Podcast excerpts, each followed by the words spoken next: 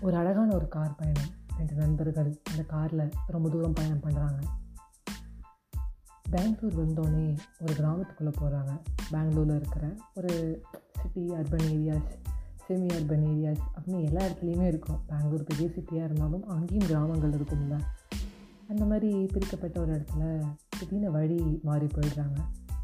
அவங்களுக்கு அந்த நேரத்தில் கூகுள் மேப்லாம் பார்க்கவும் தெரில அட் த சேம் டைம் வந்து என்னடா பண்ணுறதுன்னு யோசிச்சுட்டு இருக்கும்போது வழியில் ஒருத்தர் இருக்கிறாரு. அவர் வந்து என்ன பண்ணுறாரு நின்றுட்டு ஏதோ பார்த்துட்ருக்காரு.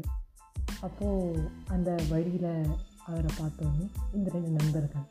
காரை ஓட்டிகிட்டு இருந்தவர் கார் நிறுத்திட்டு பக்கத்தில் இருந்தவர் கேட்குறாரு இந்த மாதிரி எங்களுக்கு கொஞ்சம் வழி தெரில நீங்கள் இந்த ஊராங்கிறாரு ஆமாம் சார் இந்த ஊர் தான். நானும் அப்படியே பெங்களூர் தான் போயிட்டுருக்கேன் இந்த பிளேஸுக்கு இந்த வழியாக தான் போகணும். அப்படின்னு சொல்லிட்டு இருக்காரு. உங்க கூடவே வந்து வழி உங்களை அப்படியே நான் ட்ரா பண்ணிடுறேன் அப்படிங்கிறாரு. உடனே அவர் சொல்கிறாரு இல்லை நானே தான் ஒரு ஆட்டோ பார்த்துருக்கேன் பக்கத்தில் ஒரு அண்ணா வரேன்னாரு. சரி நீங்கள் வ காரில் விடுறீங்கன்னா ஓகே உங்களுக்கு வழி தெரில அப்படி தானே அண்ணா ஆமாம் சார் உண்மையாக வழி தெரில சார் நீங்கள் வந்து காரில் ஏறிட்டு எங்கள் கூட வந்து காமிச்சிங்கன்னா நல்லாயிருக்கும். இந்த கிராமத்தில் ஒரே சுற்றி சுற்றி அப்படியே போயிட்டே இருக்குது ராத்திரி வேறு ஆகிட்டே இருக்குன்னொடனே ஓகேங்க நான் வரேன் அப்படின்ட்டாரு. வந்தோடனே என்ன ஆகுதுன்னா உட்காடுறாரு ஃபஸ்ட்டு ஒரு ஃபஸ்ட் டென் மினிட்ஸ் பேசாமல் அமைதி அப்படி எப்படி பார்த்துட்ருக்காங்க அப்புறம் வண்டி ஓட ஆரம்பிச்சிருந்து நல்லா ஸ்பீடாக போயிட்டுருக்கு ரைட்டை திரும்புங்க லெஃப்ட்டில் திரும்புங்க அப்படி போங்க இப்படி போங்க. இந்த ஏரியா என்ன தெரியுமா? ஏரியா நம்ம சென்னையில் எப்படி வந்து நம்ம வந்து சொல்லுவோம்? கேளம்பாக்கம் ஒரு மாதிரி இந்த ஊர்.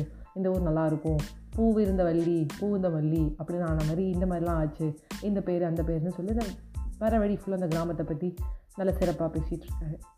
அதே மாதிரி வந்து இவர் வந்து உங்களுக்கு எத்தனை பசங்க கல்யாணம் ஆகிடுச்சா அப்படி இப்படின்னு வந்து பர்சனலாகவும் வந்து ஃப்ரெண்ட்ஸில் இருக்கிற ஒரு நபரும் வந்து கேட்டுட்ருக்காரு இப்படி மூணு பேர் நல்லா வந்து சிக் சாட் நல்லா ஜாலியாக வந்து பேசிட்டு போகிறாங்க பேசிட்டு போயிட்டு இருக்கும்போது ஒரு எண்டு அந்த ஒரு நேரத்தில் வண்டி ஓட்டிகிட்டு இருந்தவர் வந்து சொல்கிறாரு இந்த மாதிரி வந்து எனக்கே செத்த பயம் உங்களை வந்து வண்டியில் ஏற்றிட்டு வரணும் அப்படின்னு.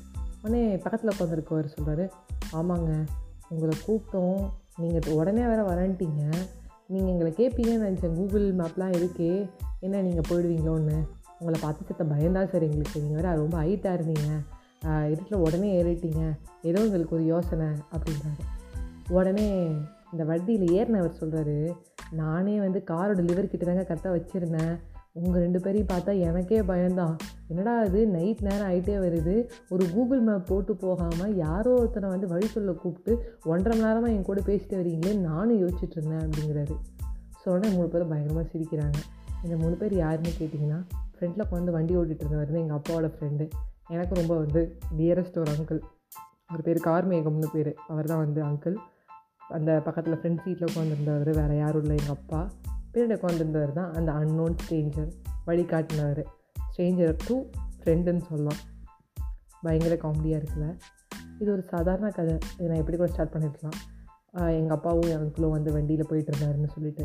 பட் அதெல்லாம் வந்து நான் ஒரு பேரை ரிவீல் பண்ணாமல் யார் என்னன்னு சொல்லாமல் சொன்னதுக்கான காரணம். அட் எண்டில் உங்களுக்கு ஒரு விஷயம் சொல்லலான் தான். எல்லாருக்குமே ஒரு பயம் இருக்கும்.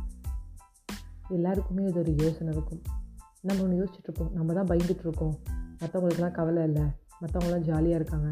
மற்றவங்களோட பொசிஷன் நம்ம உணரதே கிடையாது. எப்படி வந்து அந்த லிவரை வந்து விட்டு இறங்கலான்னு நினச்சானோ அந்த ஸ்டேஞ்சருக்கும் தெரிஞ்சிருக்கு ஒரு பயம்.